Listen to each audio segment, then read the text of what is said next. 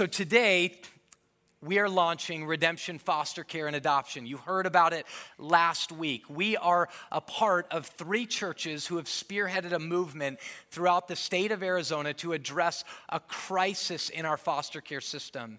There's 14,000 children in the foster care system in the state of Arizona. And we are calling the church, as the government has come to us and said, Would the church step up and really address this? God's been moving in the heart of churches, and Redemption Church has spearheaded this movement. What we're launching today is an, a comprehensive ministry that has two arms. One is mobilization, that you're going to hear about today, to the entire cause of orphan care from international to domestic, from fostering to adopting. We want to mobilize our church to get in the game on this issue. The other one is support. There's something in your bulletin about a connected child class that's starting for all the families who are fostering and adoption and thinking through how to get that child connected, rooted in your family. Some great research by a woman named Karyn Purvis. But this ministry will have mobilization and support tied to it. And so you're going to hear about this today, and it's something we are not going to let off on, that we are committed to this as a church. And in light of that, we have brought in um, the lead pastor of Colorado Community Church. Robert Gelinas has also just recently written this book called The Mercy Prayer, which doesn't deal with this issue specifically, but it's an amazing pastoral look at the most prayer, prayed prayer in all of the Bible, um, and the one that Jesus always answers the prayer of, Lord, have mercy. We have them at our bookstore, direct you over there. But Robert's the lead pastor of the church that I first attended after I became a Christian when I was 17 years old in Denver, Colorado. My parents still attend that church, and he has been extraordinarily influential on me and my family and many of the leaders inside Redemption Church. And he's with us today to share a message about God's heart for the orphan. So if you would, welcome Robert Gelinas.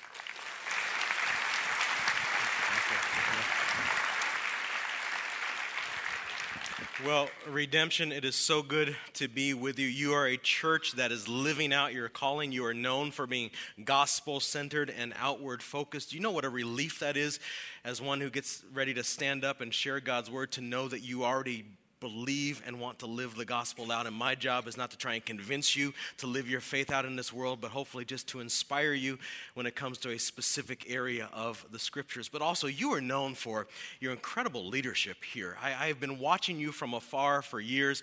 I think of your founding pastor, Tom, and the foundation that he has given you as a church, incredible leadership that he has shown your, your lead pastors at all your different congregations. Tyler, I am, I am honored to call you a friend, but then also, I just, I he'll never say this, but he is becoming recognized around this nation as just one of the great humble Christian leaders. You are blessed as a church, as a congregation when it comes to your leadership. Do you agree? Do you agree? Just incredibly blessed.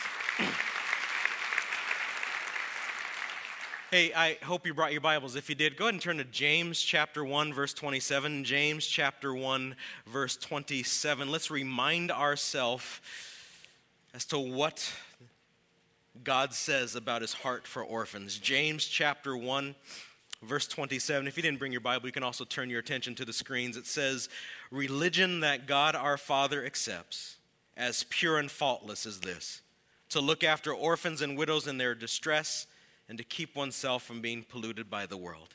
This is God's word. May it always fill our minds, flow from our lips, and find a home in our very hearts. My grandmother made sure I went to church since before kindergarten, she would drive me up to this one church. She herself would never go in, but she would just drive up outside and let me off. And I would go up the hill and into the church and into Sunday school and spend an hour there. And then I would come out and she would be sitting in the same spot that I left. And I'd get in the car and then we'd start that again every single Sunday. That's how it works. She'd drop me off. I'd go into Sunday school. That went on for years. When I was nine years of age, Sunday school teacher said, What does it mean to have a relationship with Jesus? It was a question like that. I was still kind of fuzzy on the idea as to how somebody has a relationship with God. My Sunday school teacher recognized that, so when class was over, she kept me afterwards and she spelled it out for me. She drew diagrams. She said, You know, it's like you're here and, and God's here, and there's this chasm between you as, as wide as the Grand Canyon. You can't get to God, so God came to you and Jesus, built a bridge with his cross, and now anybody can have a relationship with God. So she explained that to me, and then she said, Do you want to give your life to Christ. Now, I had no idea what that meant, but what I did know, she's an authority figure in my life. Whatever she wants, she can have. I'll give my life to Jesus. And, and so, I got on my knees with her and I confessed my sins of nine years and everything I did wrong. I was like, God, I'm sorry. Thank you for the cross. We said amen. She was so happy. She had a smile on her face. She grabbed me by the hand, took me all the way outside to my grandmother, and said, Little Robbie just gave his life to Jesus. He needs to be in the worship service next week. And so the following week, I am in my first worship service ever, singing, praying man got up and talked for a really long time. And then after that, after that, it was a Baptist church, so nothing's official in your relationship with God in a Baptist church till you walk down that aisle. So they started singing this song, and my Sunday school teacher grabbed my arm and took me down in front of the whole congregation and said, Little Robbie gave his life to Jesus last week. And they were so happy, and they're applauding, and I'm happy because they're happy. I'm not quite sure what's going on, but if they're happy, I'm all right. I'm going to go with this. Two weeks later, I'm in my second worship service of all time. I'm wearing a white robe standing in water. and the man who talked for a really long time is in the water with me. And he says, I baptize you in the name of the Father, Son, and Holy Spirit. And he took me underneath the water, and time stopped. Time stopped. I, don't know how to describe what happened in that moment, but a lifetime of stuff started to go on there. And when you're a little nine year old boy who doesn't know who your daddy is, there's certain words you listen for. And when you hear one of those words, it stops everything. And that man that day said one of those words. He says, Father. He said, I baptize you in the name of the Father, Son, and Holy Spirit. And when he said that, something happened on the inside. Best I can tell, I went in the water an orphan that day, but I came out a child of God. And I've never been the same. And, and so I get out of the water and I go find my grandmother. She was outside in the car. And when I got out there, I said, I, I need a Bible because I'm thinking if my dad wrote a book, I want to read that. And so, so she, she got me a Bible. And, and I remember sitting in my bedroom trying to figure out where do I start? I mean, nine years old, 66 different books. Which one do you start with? And I, I found the short one, five chapters, the book of James which means I was nine years old when I first read those words that we just read together religion that God our Father accepts the kind of religion that puts a smile on the face of God. Religion that God our Father accepts as pure and faultless, among other things, cares for orphans in their distress. This is my wife, Barbara.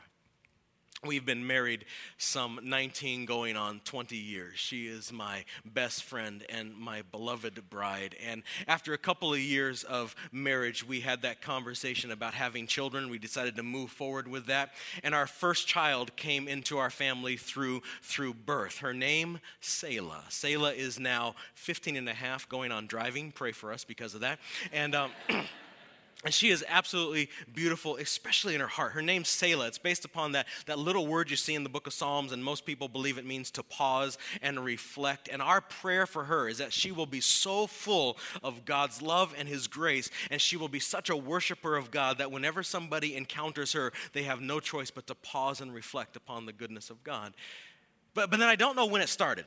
Uh, it's not like my wife and I sat down and had this conversation. Let's build our family from now on through adoption. We didn't sit down and plan this out that every child now that's going to come into our home is going to come from the foster care system, come from orphans around the world. It just seemed so natural. We live in a world where there are so many, so many children that need homes. I, the first book of the Bible I read, said that this is the kind of religion that God our Father accepts. My wife walks close to the heart of God, and all of that put together caused us to attend an informational meeting, fill out paperwork, have a home study done, go to all the classes, get certified. And we waited and we waited. And then we got a phone call one day. She was born this morning. You can come pick her up this afternoon. Kia Regina Gelinas. Middle name Regina. Regina means royal one. There's that verse in the Bible, I quote it to her all the time, that talks about how, how you are a chosen people, a royal priesthood. And what I always want her to know, that in addition to her mom and I choosing her, she's also chosen by God. And because she's chosen by God, she's royalty. She's the child of a king. We filled out the paperwork. We waited a little bit longer. We got a phone call. He's, he's 10 months old. You can come pick him up. His name, Gabriel. Gabriel, such a strong name, Gabriel. Just like the angel in the Bible, Gabriel means what? God's hero. And he has a heroic streak in him. He's going to turn this world upside down. Can't wait to see what God's going to do through him. Filled out the paperwork, attended some more classes, got a phone call. He's three months old, didn't have a name, so we named him James. James. Look at those eyes. Aren't those beautiful eyes? Because it just made sense because the first book of the Bible I read was the book of James. That's where I found out about God's heart for the orphan. And now that I am grown up and my wife and I building our family through adoption, and this is going to be our last child. We have two boys and two girls, and we'll ride off into the sunset together. That's how it was going to be. So I'll name him James, but then God has plans for our family as well. And one day, one day there was this woman in our church. She went to ethiopia. She came back. Her heart was broken over all the orphans in that country. She sent me the email told the story sent a picture along with it of a girl, little girl named meheret. Meheret. In ethiopia meheret means mercy of god and, and, this woman told a story of young Mercy and how she needed a home. And you know what I did?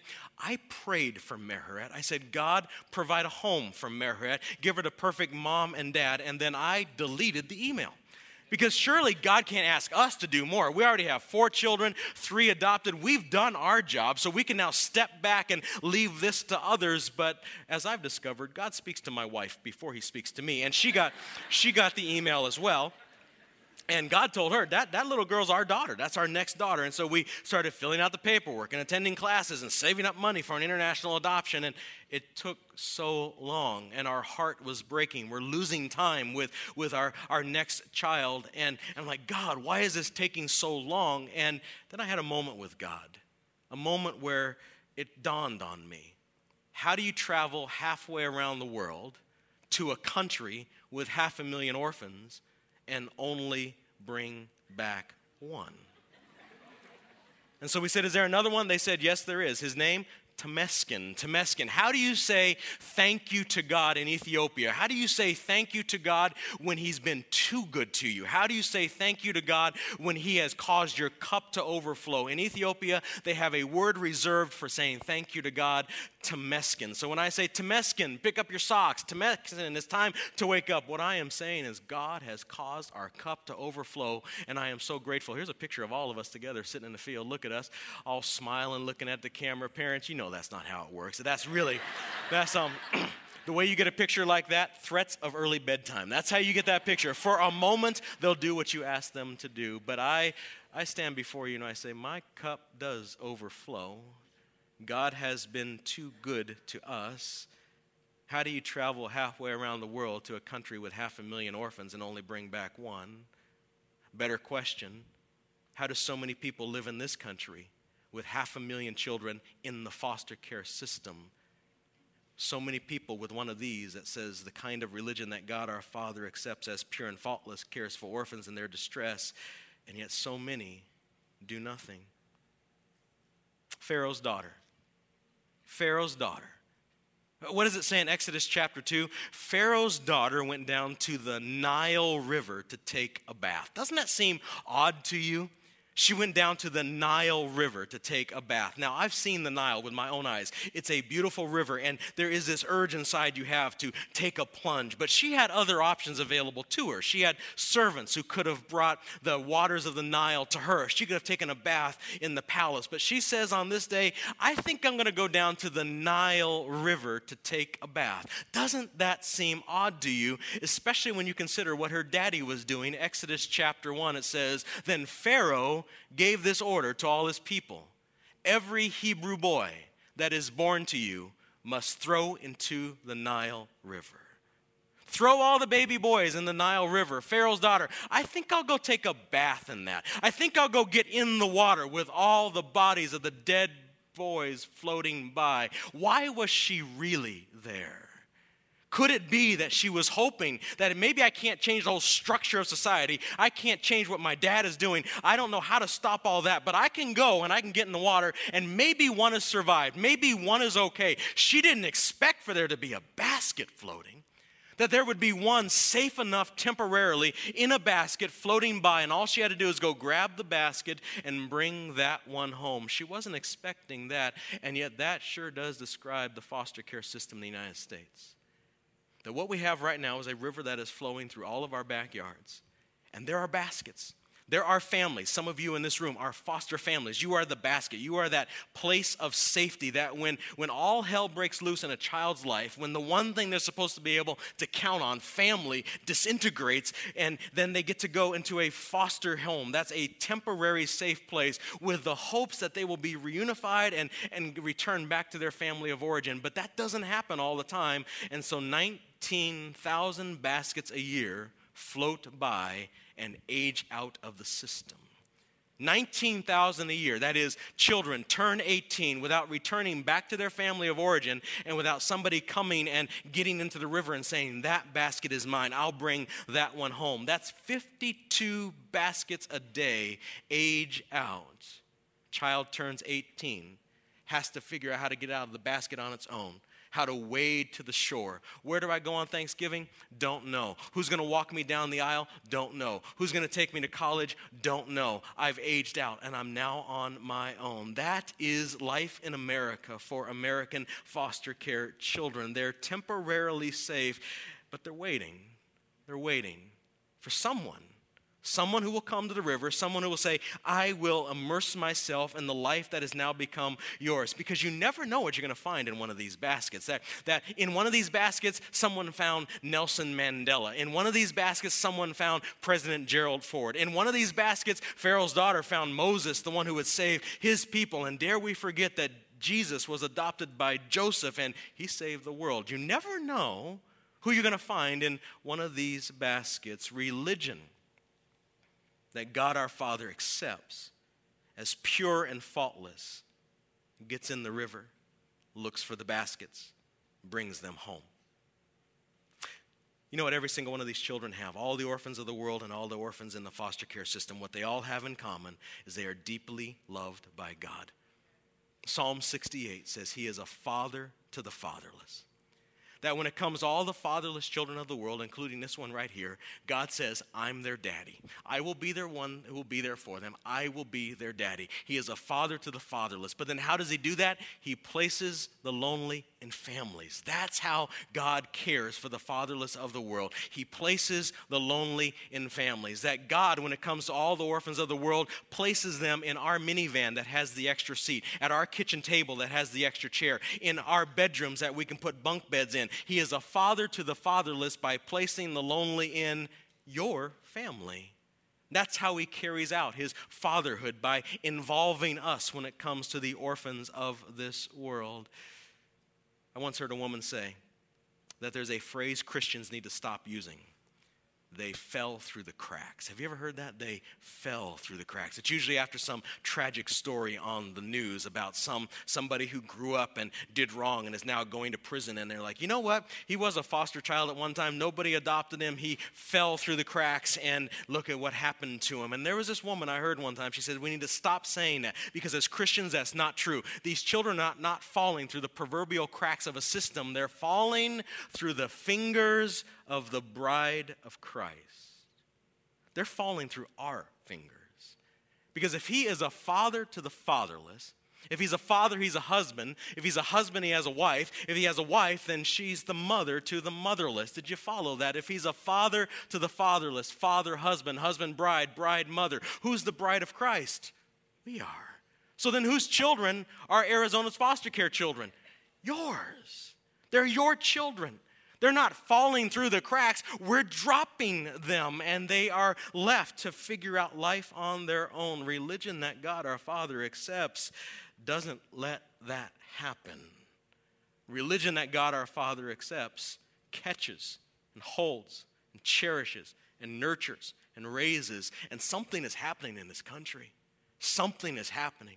It's as if, as if Jesus is going from state to state, city to city, and town to town, and waking up the bride of Christ. He's going from church to church, and he is saying, Do you hear? Have you been to the river? Can you hear the cries? And there's just a movement that is happening all across this country, and in large places and small as well. Possum Trot, Texas.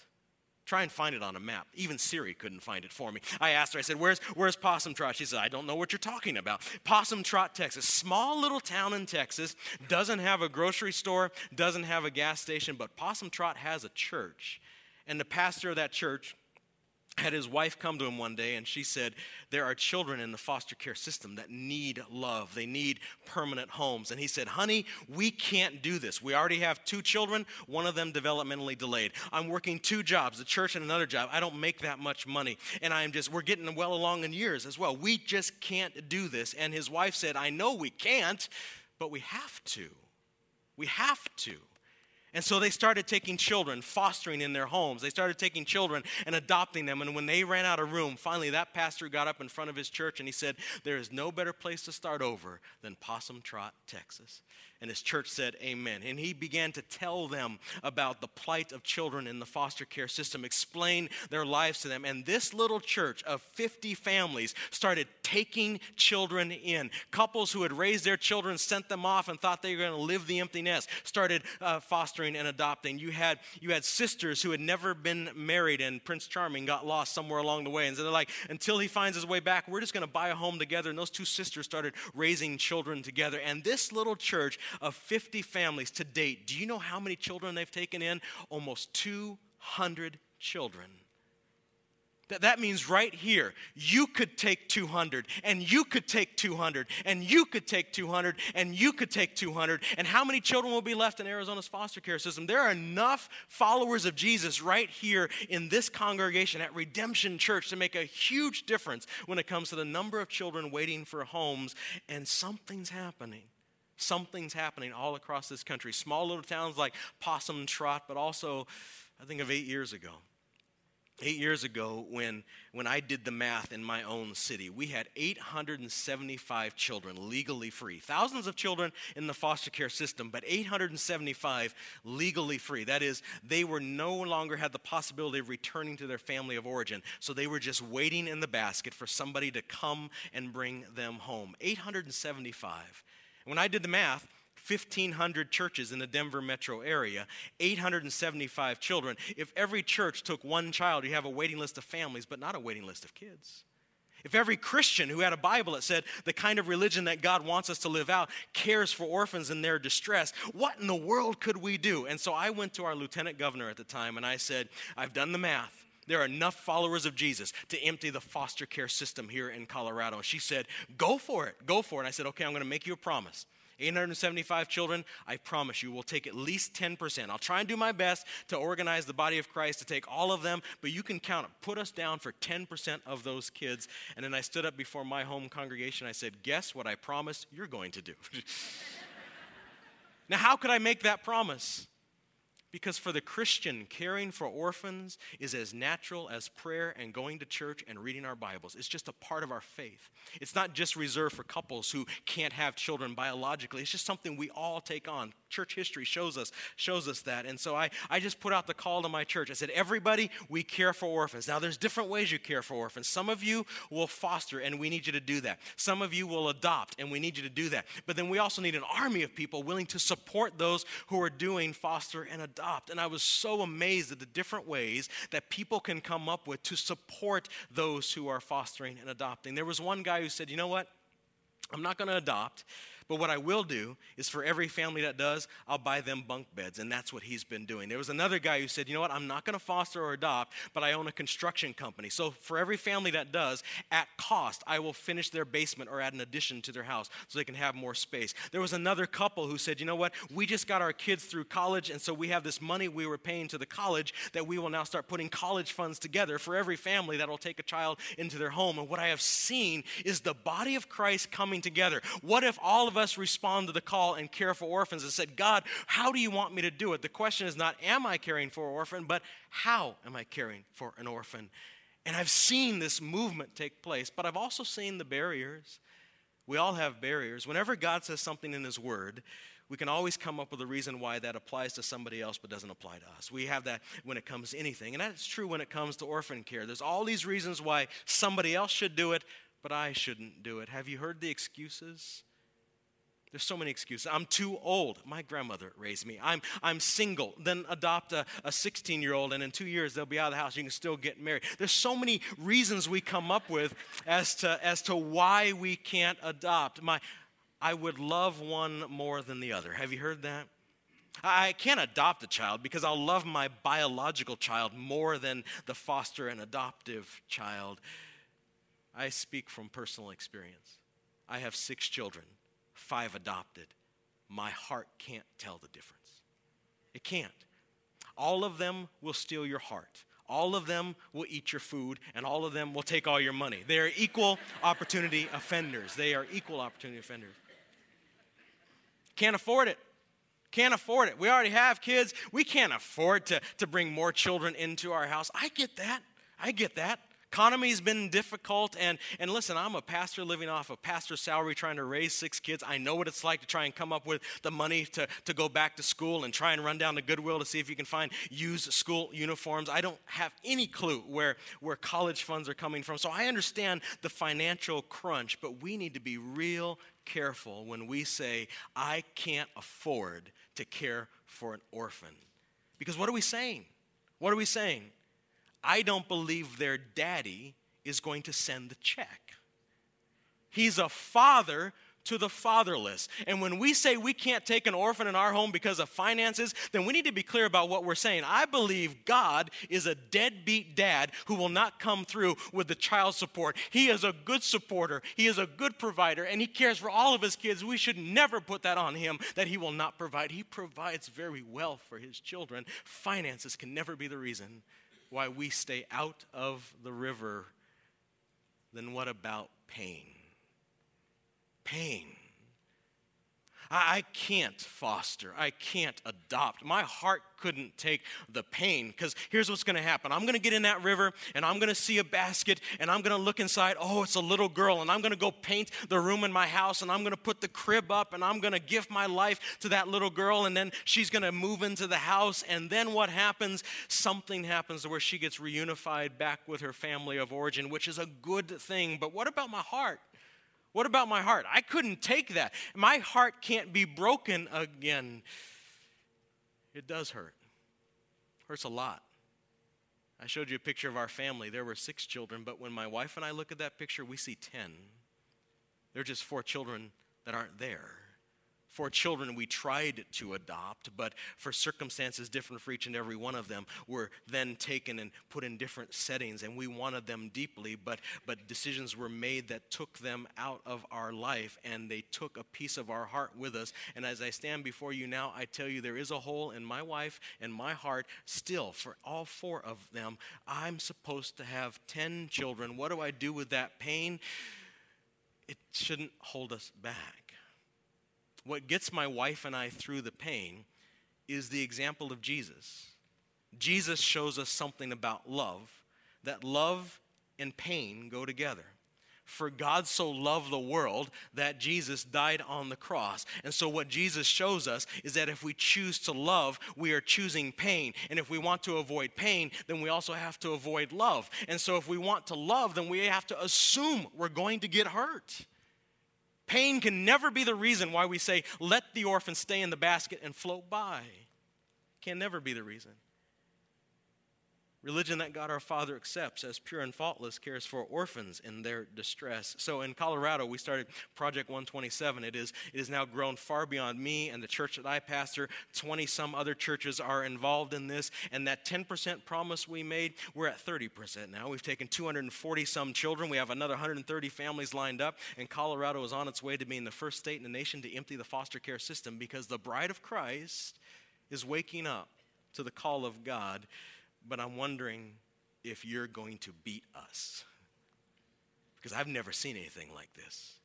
I've never seen this many churches organized like you are with Arizona 127. I have never seen a government official like Clarence Carter make a video that you watched last week saying, Will you please come to the table and take these kids? I've never seen that. The government and the church working together on behalf of orphans. And so you have 14,000 children in the foster care system, but I look at all of you all believing God's word and desiring to live it out. And I think Arizona is going to be the story that gets written in this country about how the bride of Christ woke up up and did an amazing thing. And so I say, stay the course, stay the course have that moment. Every single one of us needs to have a moment where we're like Pharaoh's daughter and we say, I have to get in the river. I know it's messy. I know it's full of pain. I don't know how I'm going to pay for it, but I have a moment where I say, I have to go into the Nile River and take a bath in the midst of all of that. Have you had your moment yet where you realize this has to happen in your life? I remember my moment. I was walking out of a social worker's office. There was a trash can by the door in the trash can was a book. I love books, and I can't stand books being in the trash. And so I, I reached down and I said, Can I have this book? She's like, Sure, you can have it. And so I took that book home and I started to read through it. You want to know what it was about? It was a book written for government social workers about what Christians believe. It was a book written for government social workers on how to talk to Christians about their faith. There was a chapter in this book about God's heart for the orphan. And as I read through that book, it explains Psalm 68. He's a father to the fatherless. It explained James chapter 1, verse 27. It explained Isaiah 58. Spend yourself on behalf of the poor. And so, what was supposed to happen is a government social worker, in addition to trying to take care of kids and deal with the crisis that's going on, is supposed to read this book to understand what our book says so that he or she can come knock on the front door of a church and say, We understand what your scriptures say. These children are yours. How backwards is that? No government social worker is supposed to be spending time trying to figure out what our God has already told us to do.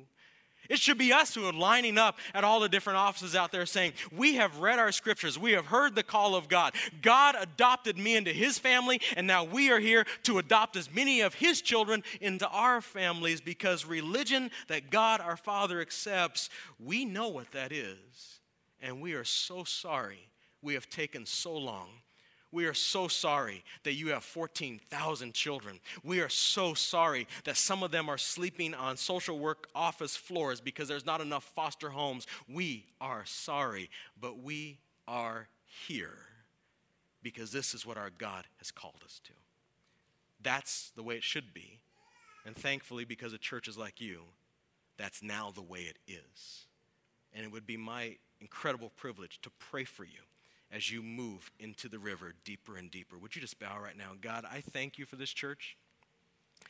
I praise you for this church. That there is a group of people who are not just pew sitters, but are seeking to live out their faith regardless of what area it is. God, I pray right now that, that as you begin to bring hundreds of children to redemption, I believe that's what you're going to do. There are going to be hundreds of children that will have a fresh start here because of moms and dads who say, Yeah, I've got room in my heart and I have room in my life. And God, I also recognize that there are people in this room right now who have been living this out for a long time. There are foster families here, there are adoptive families here. Will you give them everything they need to live out this call? Will you provide an army of support to wrap around them so that the day will come where it is said, that when it comes to the Phoenix area, no child is waiting for a home. All there are are Christians waiting for children. Make it so. And everybody said,